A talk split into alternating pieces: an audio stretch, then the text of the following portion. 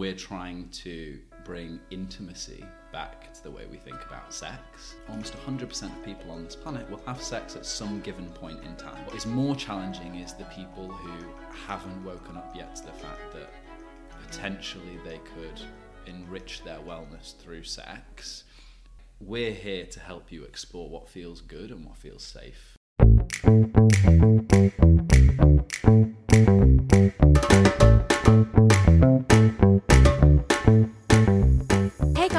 Welcome back to Catch Ups in My Kitchen, the podcast about all things food, health, and wellness, with me, Georgia Simmons, host of the podcast.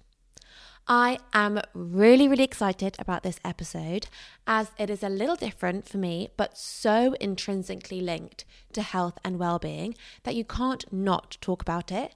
And this is sexual health and well being. I know some of you might be thinking, oh my God, how brave, or oh my God, this is such an awkward topic. But actually, the fact that we don't talk about it when it is a completely normal and natural thing that everyone does or experiences in their life is crazy. So, today I am joined by Alex, the co founder of the sexual well-being brand Roam. And they are on a mission to change the stigma around sexual health and make the experience of purchasing products more comfortable and enjoyable. Now, I love this episode, and Alex and I touch on some very important topics. So, wherever you're listening, please enjoy the episode, and whatever you do, do not feel ashamed or embarrassed about the fact that you are listening to a podcast about sexual health.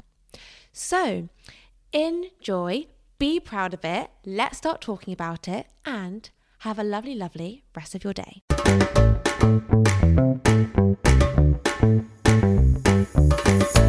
Welcome to my kitchen. How are you? I'm well, thank you. Starting the year feeling fresh and revitalised, which is good. Fresh is the word. Yeah. It really is quite fresh out there. It really, really is. Okay, to start things off, do you Yeah. mind giving us a quick elevator pitch? Who you are, what you do? Sure. So my name's Alex Griffiths. I'm the co-founder of a sexual wellness business called Roam.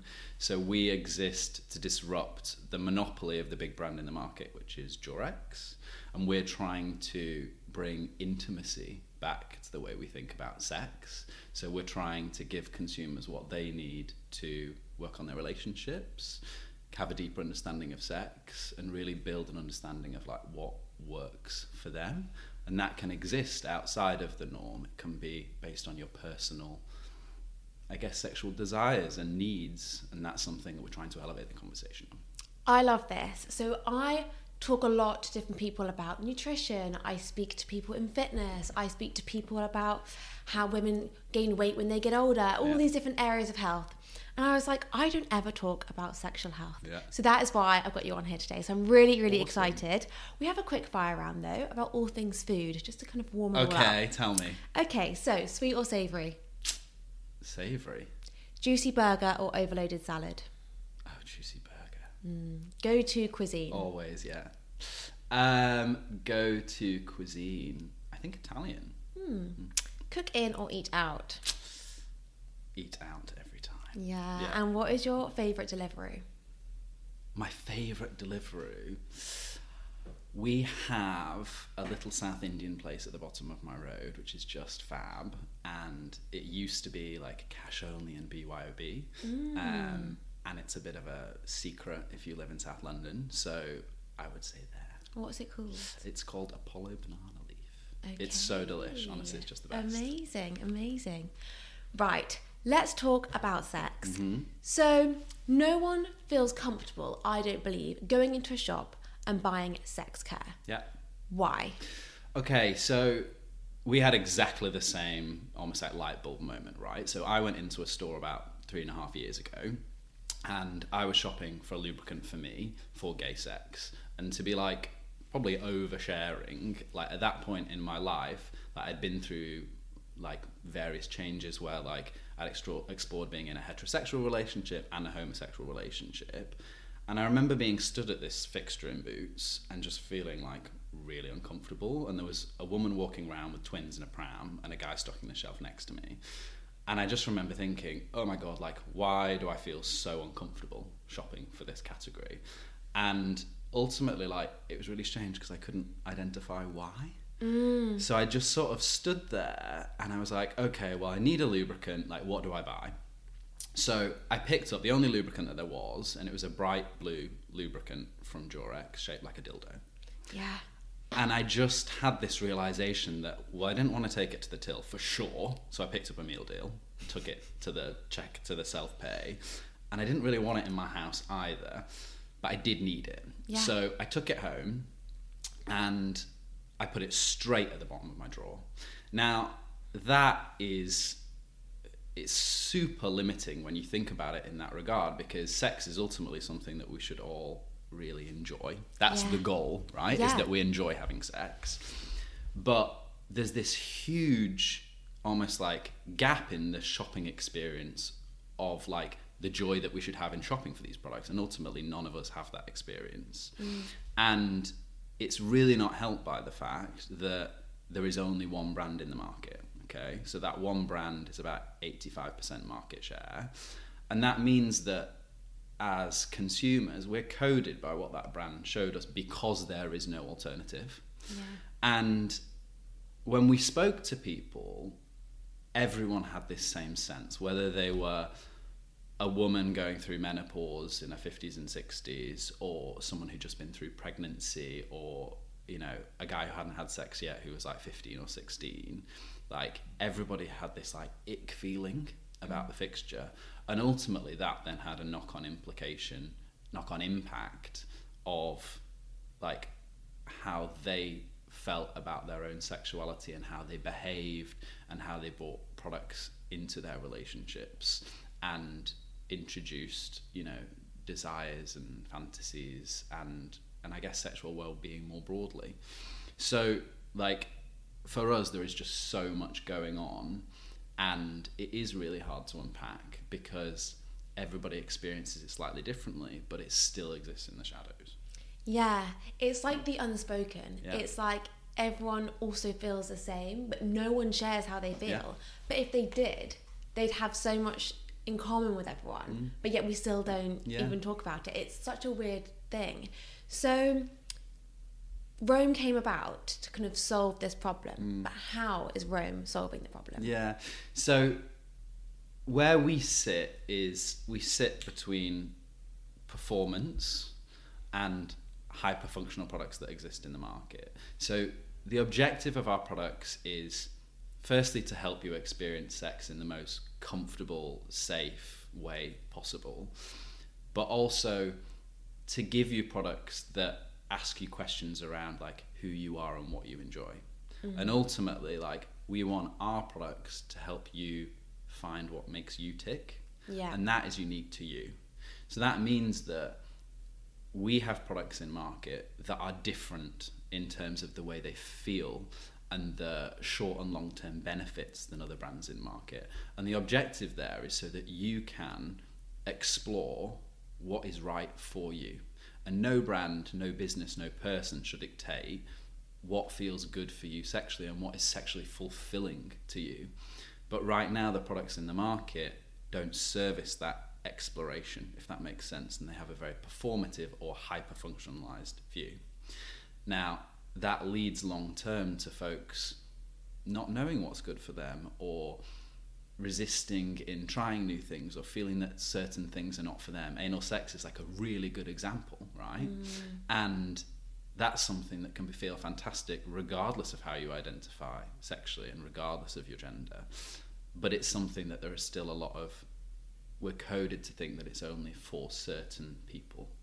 So like we're here to help you explore what feels good and what feels safe for you, if that makes sense. Yeah, completely. So I think where I see Roam is very much like in terms of an aesthetic brand Mm. and a functional brand. Like I think you don't have to feel uncomfortable or shy about where you put Roam No. in your house because aesthetically Yeah. you could walk past it and think it's just a bottle of moisturizer or whatever. Exact- yeah. It just looks it just looks kind of classier. Yeah. I think Durex are kind of quite raw and a bit abrupt and a bit Yeah. bold in your face and makes you feel a bit dirty. Yeah. Whereas Roam kind of makes you feel a bit more sexy but safe but classy but everything kind of Yeah. like how you should more more positive um which i yeah which i really like so when you decide when you decided to start Roam was there like a trigger moment when you were like okay this is what we need to go into Yeah, I mean, we. Um, I have a co-founder who's who's been a phenomenal partner in this journey, and we explored a few different things. But what we what we found about this category was that because it is a taboo and because it is hidden in the shadows, a lot of evidently there wasn't much disruption, right? But the byproduct of the fact that there is only one brand in the market that really matters, and that's Durex, is that a big brand has a monopoly and therefore doesn't need to innovate, right? Doesn't need to provide newness because they hold such a prevalent share of voice within the category. And what that meant on the flip side was that we could bring real innovation to market. We could really ask questions about like, okay, like what if we turn this from a, a gel into a fluid? Or what if we start introduce a scrub? Or what if we think about pre as well as post sex? And think about what that can deliver in the market to a consumer. So there was really a moment when we appraised what was going on in the category. And we did this like you know we've worked my co-founder and i have worked in cosmetics most of our lives and we appraised it from a category perspective but also ultimately like what we would want and what our friends would want and also what like our parents would want right? Mm-hmm. And when we looked at the products that existed in the market there really wasn't very much right? It was really basic very basic gels and formulas and products to support sexual intercourse and not much else. And that's a very limited view of the impact that sex has holistically on us as humans. There's what do you do before sex? What do you do after sex? What do you do like in the run up? Like how do you prepare your body for some of these more like uh, varied sexual experiences? So when we looked at the innovation in the market, there was just nothing.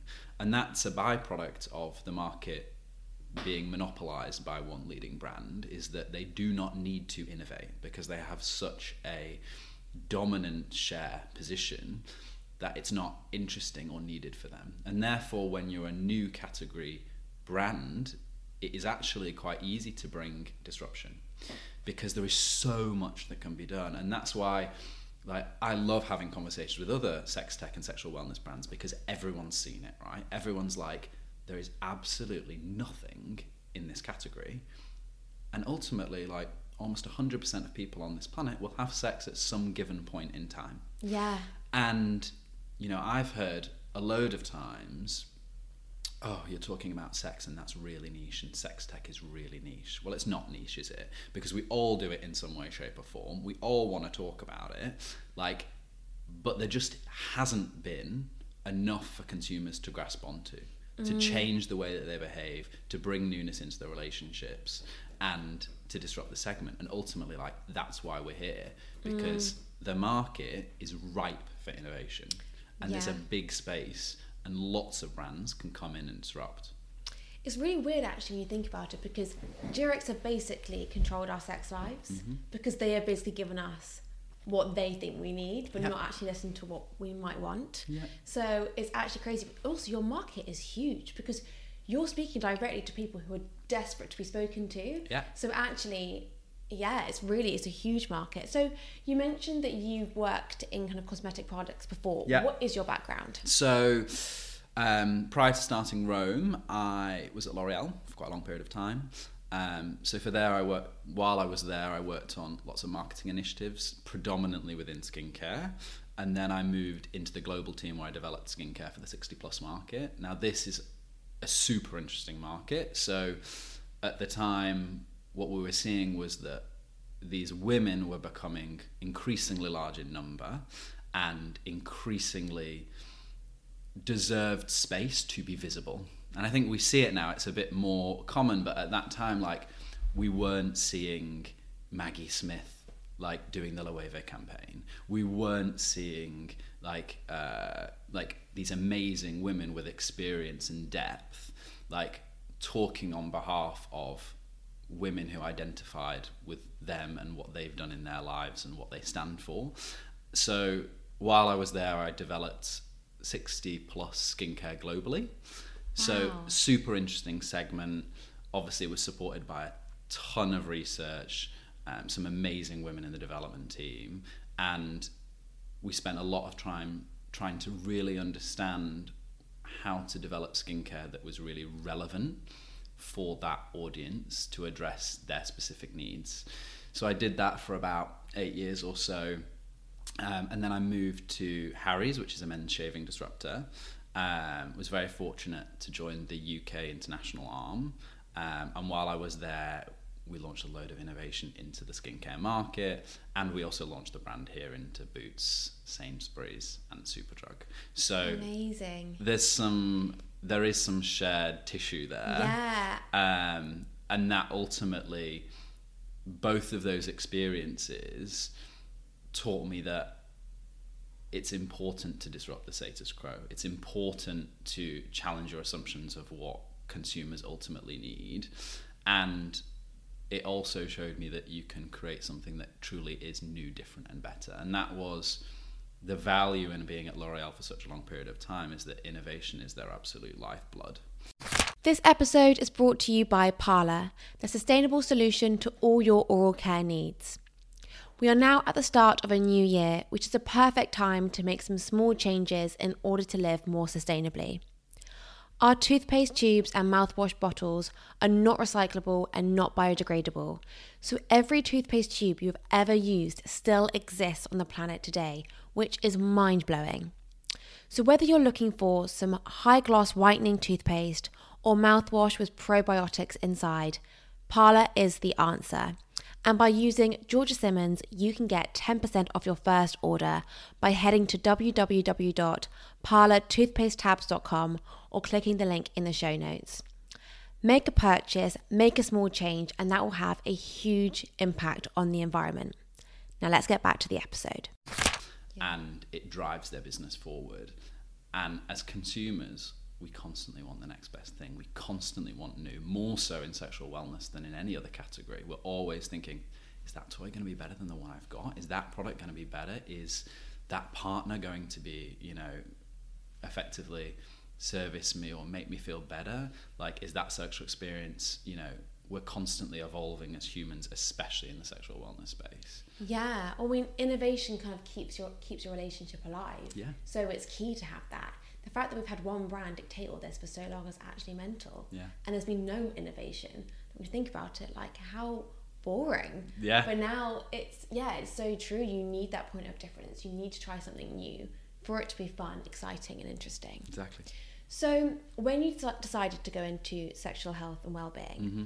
how was that received amongst friends and family, for example? because it's a taboo topic in general. But Yeah. then when you turn around and be like, "Yeah, I'm starting my own business," and they're like, "Oh my god, amazing! What are you doing?" and you're Yeah. like, "I'm going into sexual well-being." Uh-huh. People might be like, "Okay." So how was it received? varied in all honesty um, i'm super fortunate because i have uh, my parents both worked for the nhs for a very long period of time so they were general practitioners and therefore they their walls and their barriers are a little bit lower than perhaps some people's would be um, but it is very interesting there are certain cohorts of people that believe it is something that should not be discussed and that is fascinating, right? And unpicking why they believe that and what they believe that services in their lives is really, really interesting. Now, what I have personally found, and the team have found as well, is that as soon as you, the vast majority of people, as soon as you share that you're in this space, you open up effectively a dialogue with people that shows effectively says i'm a safe person to talk to. I will not judge like and like ultimately like share your challenges or concerns. And that is variable right? It can either be i'm going to drop my trousers and tell you everything about my sex life and i could be you know a 70 year old man who's no longer with his partner. It could be you know a 16 year old girl wanting to talk about how she should use lubricant for the first time. It could also be one of your friends in your thir- in their 30s who's had a baby who's no longer having sex. And that is really interesting because it's so varied. Yeah. but ultimately it's remarkable how if you give people a safe space to talk they're desperate to. And that ultimately is the proof of concept mm. because we're here to provide a space that isn't taboo and where people genuinely can ask questions and get honest real support that isn't polluted by what we see online and that isn't polluted by agenda that is just genuine advice and perspective. And people are desperate for that because our sexual experiences and our relationships with others or certainly our view they form such a significant part of our lives right like the way we sexually identify the partner that we're with have huge knock-on implications to how we show up in the world, right? If we're in a bad relationship, we don't show up well. If we're not who we are, we're showing up amidst a veil. Like this is like a really big part of the human exist, like of humanity and the human existence, and that is something. That's why it's so interesting and so important. But people still are limited in their outlets to be able to talk about this stuff Yeah. in inverted commas and the folks that do talk about it are tend to be more in tune in their relationships they tend to be more comfortable and happy in themselves and ultimately they tend to show up better But you know what's also so interesting is that not only do we, do we feel like we can't talk about it, mm. but like social media, for example, yeah they also don't let us talk about it. yeah So how do you feel being censored by not only the public because you're not going to say to your friends, or maybe some people will, like, oh, what do you use? I use this, I Yeah. use Durex, or I use Roam. But like on social media, you are, I'm sure you have situations where your content gets gets censored. So how do you kind of work with that? Well, it drives me insane. obviously. I can Obviously, um, yeah, it's really it's frustrating, right? Because ultimately, like we're trying to do, yes, we're trying to build a business, but we are trying to do some social good. Like the reason we built the brand was because we felt so deeply uncomfortable buying this category and felt like that a lot of people were being underserviced and were effectively limiting their potential experiences. And we advertise these so we've spent a lot of time with meta and facebook and even whatsapp. And ultimately like those platforms are trying to protect their patrons right? They're trying to protect uh, children and families against explicit and inverted commas content. And you know we're not here to provide explicit content. We're here to provide genuine wellness advice. And we talked about it already and how sexual wellness is wellness. Like it's not let's let's not like decouple these two things. Like it's all part of the same ecosystem. And unfortunately meta is not able to operate with sex tech and sexual wellness at this time because of internal restrictions. Now i think we could probably debate till the end of time like how value add those restrictions really are but for us they're a pain. Because what it means is that like people are desperate for this information. So like there is a reason why there is a page in cosmopolitan every single month and there will be till the end of time about sex and about you know agony aunt questions because people are desperate to be able to ask for advice and maybe even more so than ever because our sexual preferences are evolving at such a rate and our exploration is evolving at such a rate. And there is nowhere for these people to unlock real genuine content. Now that is challenging. What is more challenging is the people who haven't woken up yet to the fact that potentially they could enrich their wellness through sex because there is almost no way to communicate with them.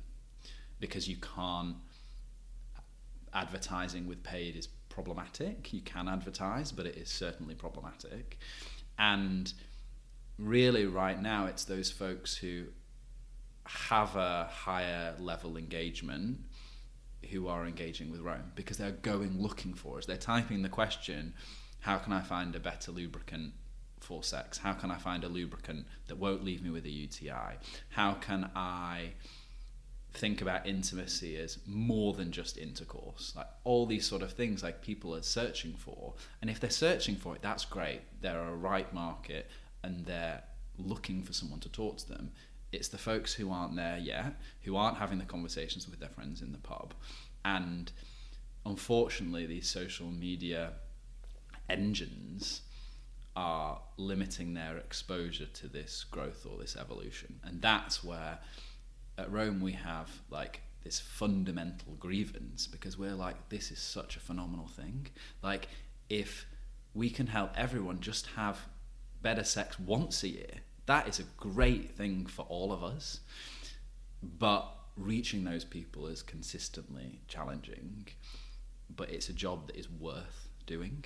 And we've seen the difference but it isn't the easiest thing to do with those platforms and that's ultimately why we've gone straight into retail because mm. that is a touch point and we're in Boots and Sainsbury's and Superdrug and they've been incredibly supportive because they see the social value to their shopper right yeah. and like for us that's amazing to find a partner that can that really understands the value in diversity and new experiences and wellness, but it's not evolving at the same rate on social channels, and that is really frustrating. So frustrating. I can only imagine how frustrating. But actually, thinking about it, retail makes so much sense because mm. to even type up, like, what is the best lube? Mm. That's people might not even feel comfortable to do that. Yeah. So that's already a stepping stone. So to be in retail where you've already got the customer looking for the product. Mm-hmm that's kind of like one hurdle done for you. Exactly. And then it's going to be like, oh, this looks new and exciting and different. This yeah. is cool. Let me try it. Exactly. So actually, it makes so much more sense. Whereas, even to type up, like, I'm looking for, um, you know, a more sensual experience. What should I choose? Yeah. That people might not even feel comfortable doing that. Totally agree. And going back to the whole healthcare and sexual health, like they are so intrinsically linked and mm-hmm. we are mm-hmm. constantly trying to better ourselves yeah be the healthiest version of ourselves feel better and yet our sex life is really key to that yeah. but that's like hush hush we can't talk about that we can't think like that or like but it's it's actually mental yeah but so, just but just think like we are all engaging in buying healthier foods buying CBD. CBD is a great one, good example. Like, and the dopamine and oxytocin hits that we get from sex, and if we want to go one step further uh, on from masturbation, from self care and self pleasure, like far outweigh the benefits of yeah. like some of these things that we're ingesting or putting inside of our bodies. You know, they mimic a lot of the benefits that we get when we do a spin class or we do exercise or we hang out with our friends and get that human relationship and interaction piece. So there is so much benefit from this. And if you think about we're living in a bloody stressful world, right? Where everything is clamoring for our attention. And, you know, we have so few moments of peace and release, and release is the optimal word here. And if we can encourage everyone to just masturbate more, that has that is a moment away from the stress of, stress of our iPhone, away from the computer, away from Netflix, away from like constant extraneous pressure, and a moment just to focus on you and your body, mm. right? And that is a rare thing now. Like time just with yourself in peace, you know, is rare. So there can be real, our view is that there can be real far reaching benefits from sex and from masturbation. And that can become incredibly interesting if we're able to communicate on it. Yeah. And also, it's natural. Yeah. It's also probably a form of meditation. Yeah. Like, actually, it's crazy. Like, we're just not but no one would ever promote it. No, you wouldn't hear someone on the radio being like, oh, I really, really recommend this weekend just take some time, take some self care. Yeah. No one would say that. No. No. one would say it. So it's it is crazy. So talking about other lifestyle factors. Yeah. What other lifestyle factors affect our sex life, affect our libido? Yeah. In terms of food, in terms of alcohol, like let's touch on those. Yeah, sure. So the way we think about it is we're con- we're on this constant journey with sex, right? And it may feel like it stays the same, but it doesn't. Okay, and that's because you know, firstly, as humans we change, but our relationships change and things in our life change. An example of that could be the way you have sex with a new partner in your honeymoon phase okay that honeymoon phase of that relationship might be very different to you know after you've got married. But then it would might be very different again when you're trying to conceive and maybe you're struggling to conceive okay? And then sex becomes much more formulaic and much more there to serve a purpose. It then may become very different again when you have had that baby if you're fortunate enough to have that baby and you know your body has been through a period of immense change right as a woman. And you know even as a as a male accompanying partner like there are lots of other changes in the dynamic in your relationship you know whether that be time or stress or sleep or all that sort of stuff that can directly impact. And then ultimately as we get older those relationships change. They may break down. We may go through you know healthcare changes. So it's constantly changing. And that's why we believe that innovation in this segment is so important because it needs to service that change and it needs to help people navigate that. Now these things vary for everybody. Like there is no hard and fast model and libido is a really good example of that. And our natural libido fluctuates for so many different reasons. Like in men it fluctuates there are studies that show it fluctuates because of finasteride which is the hair loss drug. Mm. Like there are loads of different reasons. You might be going through chemotherapy. You might be putting loads of you know illegal drugs in your body. You might be drinking too much you might be having loads of like really fatty foods. All these things have a knock-on impact to this feeling of libido and having that natural drive. Or it might be that you're going through a period of having a lot of libido. So like ultimately like it's about realizing that libido change is just normal right? Like like most things like these things are normal and there are ways in which you can sub- supplement and a lot of that can also be done through like conversation and talking and building that intimacy with your partner and that's where like we want to stand different from the other brands in the market that are really super functional and we want to share the value of intimacy and stretch what that means for consumers so that they can unpick what works for them and use that in their relationships to strengthen their libido or improve their exploration or improve their like interpersonal connection. I am proud to announce that I am now an affiliate of Huel. If you have made some New Year's resolutions to start the year, such as getting more protein into your diet or eating a hearty and healthy breakfast, Huel may just be the answer. I love having my fridge stocked with Huel for those mornings where I'm on the go or if I have a podcast recording and want to grab something without making my kitchen messy, Huel is always my go to. After having James Collier on the podcast, I can confirm that when they say each bottle is nutritionally complete and that each bottle contains 26 of your essential vitamins and minerals, they are right. My go to flavour is chocolate and vanilla, so if you want to start adding some healthy habits into your everyday, place your Huel order today. Click the link in the show notes and place your order. Honestly, I love having my fridge stocked with these products. It's easy, convenient, and also super delicious. Let's get back to the episode. But there's a lot going on and ultimately the enemy is simplifying it. Yeah. With alcohol, it's an interesting one because I mm. feel like some people think I'm going to go out and have a really fun night, drink a lot, and then I'm going to have great sex later. Yeah. And sometimes doesn't align. so like We've all been there, right? they don't make they don't go hand in hand. Yeah. But people often think it they do. So what is the effect on alcohol on your sex life? So, again, I don't want to make uh, overarching statements because ultimately everybody is unique and affects people differently. Like the value of alcohol for a lot of people is it reduces one's inhibitions, right? But the knock-on effect of that could be that from a performance perspective, you're not where you'd like to be for use of a better sentiment. Yeah. And, you know, we speak to a lot of men, so we do a lot of insights calls, and we ultimately have a lot of consumers who are, our consumers are aware that we're trying to change the pace of this category and therefore they're very open and honest with their challenges and feedback on on our business on our product ranges. And you know a number of them have um, erectile dysfunction.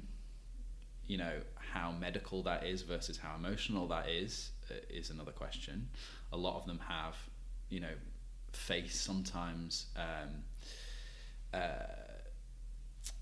uh, what am I trying to say here?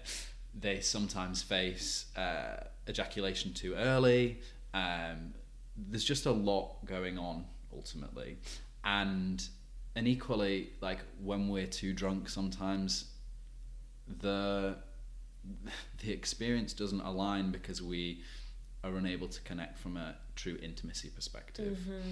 So I think the the jury is out whether alcohol is good or bad Yeah. but there can be a multitude of different side effects and sometimes i want those side effects and sometimes i don't Yeah, yeah, yeah. no, completely. Completely. So we've touched a lot on innovation. yeah What are the types of innovation that you guys have done at Roam? yeah so we're constantly exploring right? And the challenge with this category is it is a class 2 medical device category okay? Now what that means is that ultimately like we really care about the safety and efficacy of our products right? Like our contraceptives are like are world class right? And that is because ultimately if you're using a contraceptive that is what you want. And therefore innovating takes time right? Like takes time and energy and it's not just marketing as an example. So when we think about innovation we're thinking about okay how can we upgrade our lubricants and how can we do that in a safe manner? So as an example we've put a flora protecting microbiome agent inside our lubricants and that's to effectively support against UTIs or thrush or uh, discomfort after sex. That's just one example okay another example is we've been the first brand in the UK to launch a masturbation cream into the mass market and we talked about masturbation being this amazing vehicle for wellness. Mm. And ultimately we do it three times more than we have sex right? And there's nothing in the market. Like it's just bonkers. Like It's crazy. why not? Effectively we're constantly looking for newness and to upgrade that experience why not give customers something that enables them to edge for example effectively to prolong that sexual experience to increase that sense of euphoria and also better understand their bodies so they're just two like examples of how you can innovate at varying levels but you can bring something new to the customer, but that exists within a playing field that they understand. Yeah. And the masturbation one has been a huge success for us. And it's been a bit of a light bulb moment in understanding how we need to think beyond intercourse. And when you speak to folks who have high sexual literacy and high sexual understanding, their feedback is that these experiences that surround intercourse are the most value add. So that's where we're going to be spending a ton of time in thinking how we can get you to a point where you're really excited about intercourse and ultimately at a point where your body, your body and your mind are able to have the best experience possible when you get there. Yeah. Because at the moment, if you're using Durex, your experience before isn't great. Yeah. You're kind of probably on edge. You're probably like buying it a bit nervous, looking over your shoulder. Who's watching me? Who's watching me? Oh Grabbing my- it out the bottom of your drawer. grabbing it like where am i going to hide it oh my god mum and dad are coming oh my god where do i put this you know it's that's not a very comfortable, fun, exciting, relaxing experience. Yeah. So that makes complete sense. And also, I want to touch on sustainability because every modern brand, Mm-hmm. Yeah. this is a huge part, and I know for you guys it is as well. Huge, yeah. So, how have you guys made your product sustainable, or how has sustainability come into Roam? Yeah, sure. So we're incredibly passionate about this, and for us, it's about inclusivity as well as sustainability. So if we tackle sustainability first, like you know, there is a lot of greenwashing that goes on in the cosmetics market, and ultimately, like we want to do our best with the information that we have our disposal as a small brand, and we want to make the right choices, which are often hard, right? So ultimately, like the packaging we've chosen, we've tried to make responsible sourcing decisions. So we've tried to make our products in smaller forms than other brands, but with the same millage. Now that's so that we're using less plastic and putting less plastic back out into the environment, okay, as an example. And that was also to think about economically about how we can effectively produce these products, get them to customers without them having a huge global footprint. So that's just one example of how we're trying to do it there. If we think about the inclusivity arm of our business, when we spoke to, we did a load of research when we were building the brand, and we're really sh- nervous about being inclusive inclusive for inclusive sake.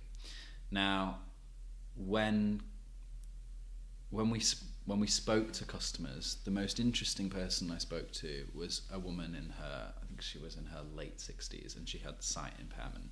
Okay, and she'd lost her vision as she aged earlier than I guess normally we would, and consequentially she had loads of challenges when it came to sex. Okay, and she was still having sex. She had a gentleman partner, and they were. She was telling me this story how one day they were having sex, and she had uh, cylindrical lubricant, and the lubricant was bouncing up on the bed, and it fell on the floor, and it rolled under the bed. Now, she was of a certain age, and again, it was incredibly awkward, in inverted commas, and she couldn't get under the bed to get the lube, right? Because it was rolled all the way under the bed. And she was like, that was an absolute nightmare because we were then having sex. I felt really uncomfortable, and there was just a load of discomfort there because I didn't have the lubricant. And on reflection, we were like, okay, how do we make choices that are, yes, choices in our packaging that are responsible for sustainability, but they're also responsible for human need, okay? Mm. Like beyond what we would expect and beyond what we could see. So the reason our packaging is square is for that reason. So it will not roll. Wow. And to go one step further, all our packaging, unlike the competitor, has been made with Braille. So there is Braille on all of our packaging so that if you have sight impairment or you are blind, you can find the product that is right for your exploration. Now, that is something that we're, it should be the norm. It should be everywhere, right? How that hasn't been considered, like, is beyond me. But it comes with an opera, very high operational cost to do that.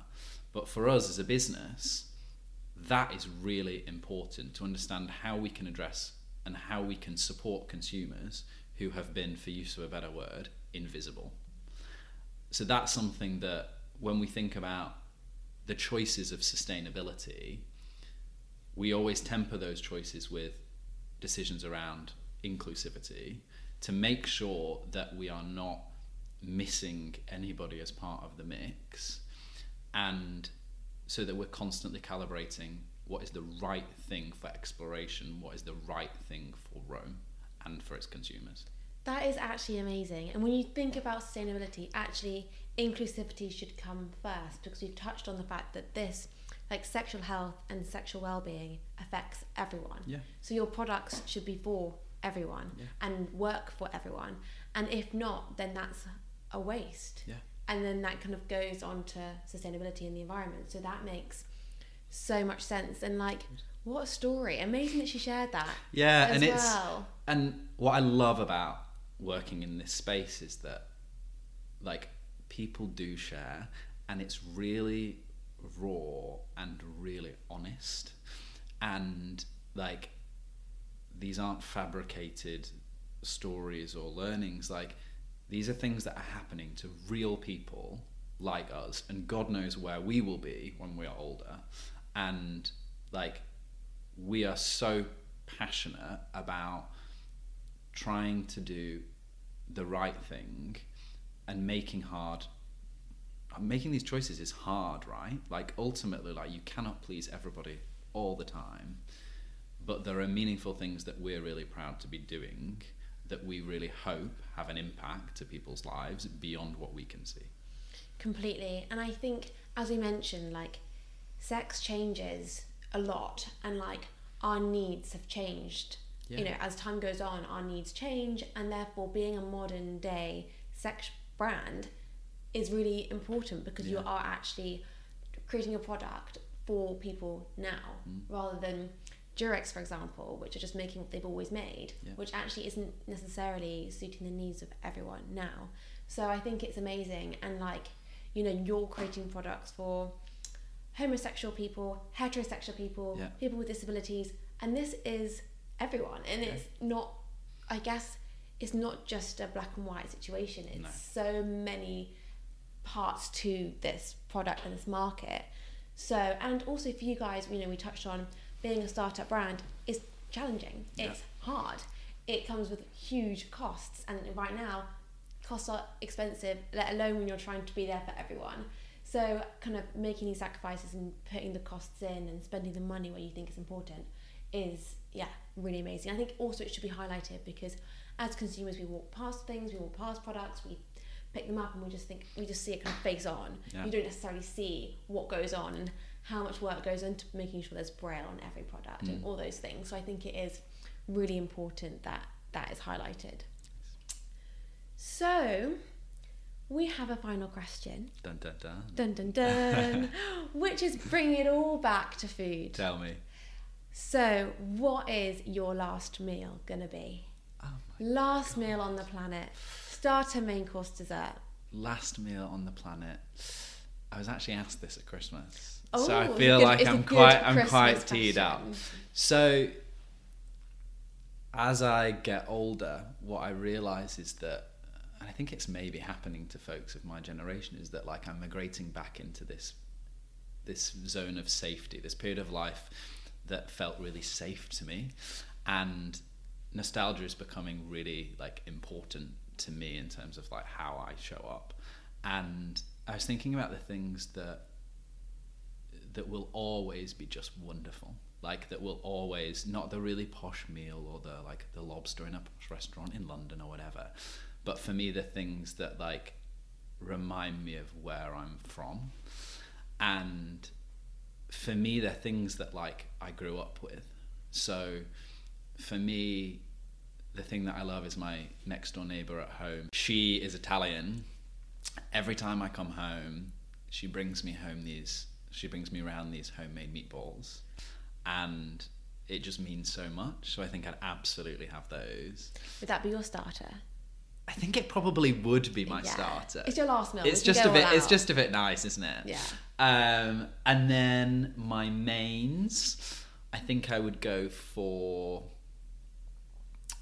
Again, it's like something that, like my dad makes. He makes this like saltimbocca, which is like pork wrapped in um, like parma ham with like marsala sauce is just delish. And I think it means more because my dad made it. Yeah. So I think I'd probably have that.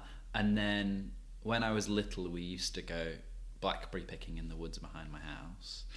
And then my mum would always make like a blackberry crumble. Oh my god, crumble! You actually can't. oh my god! So I, I just think, like ultimately, like those are the things that have true meaning. Yeah. And all the rest is nonsense. Yeah, agree, agree. Um, I love that. Amazing. Sounds delicious. So those. Alex, thank you so much for coming on. Honestly, I've loved this. This is a real different one for me.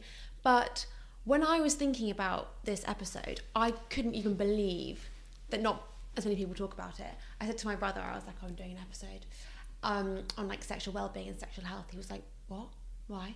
I was like, because of that exact reaction. Yeah. I was like, because we don't talk about it and it's crazy. And like, I want to talk about anything. Like, I just talk about anything and everything. I don't feel uncomfortable talking about certain things, but I know people do. But I think, as we mentioned, when someone does, Mm. then you then feel like the door's open so you can then talk about it too. And I just think that we should be talking about this. It's so important. I love what you guys are doing at Roam. I think it's fantastic. I love the packaging. I love the messaging. I love the website. I love the imagery. I love everything about it.